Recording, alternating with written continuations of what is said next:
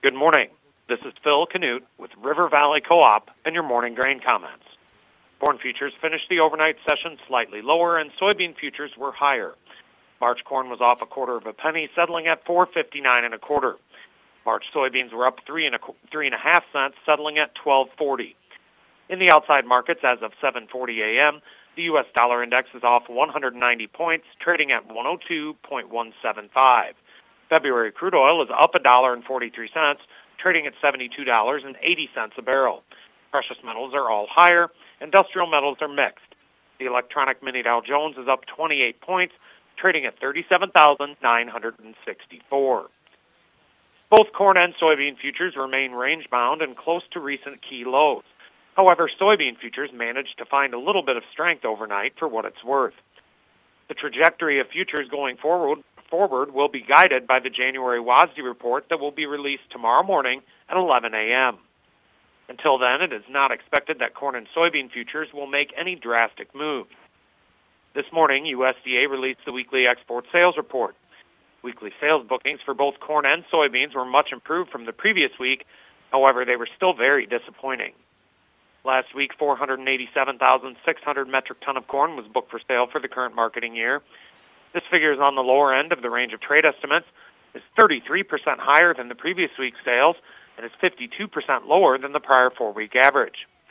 Last week's corn export shipments totaled 1,037,100 metric ton. The figure is 52% higher than the previous week's shipments, and is 13% higher than the prior four-week average.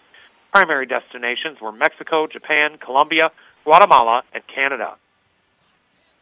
Last week, 280,400 metric ton of soybeans were booked for sale for the current marketing year. This figure failed to meet the lowest trade estimate, 39% higher than the previous week's sales, 74% lower than the prior four-week average. Last week's soybean export shipments totaled 862,300 metric ton. This figure is 14% lower than the previous week's shipments, and is 27% lower than the prior four-week average. Primary destinations were China, Mexico, Japan, Spain, and Bangladesh. Yesterday, the funds were net even on corn, sold 4,000 contracts of soybeans, and bought 1,000 contracts of wheat.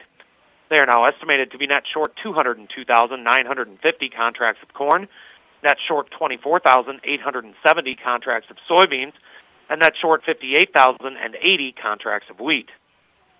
From a chart perspective, March corn finds initial support at the overnight low, 458, followed by 451 3/4, the contract low charted on Tuesday.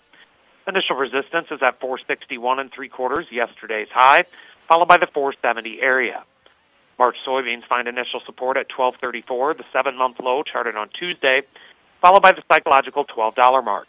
Initial resistance is at 1250, yesterday's high, followed by the 1280 area, and then the chart gap from last Tuesday, 1290 3/4 to 1296 3/4. Opening calls are mixed. And with all of that, have a great Thursday from your friends at River Valley Co-op.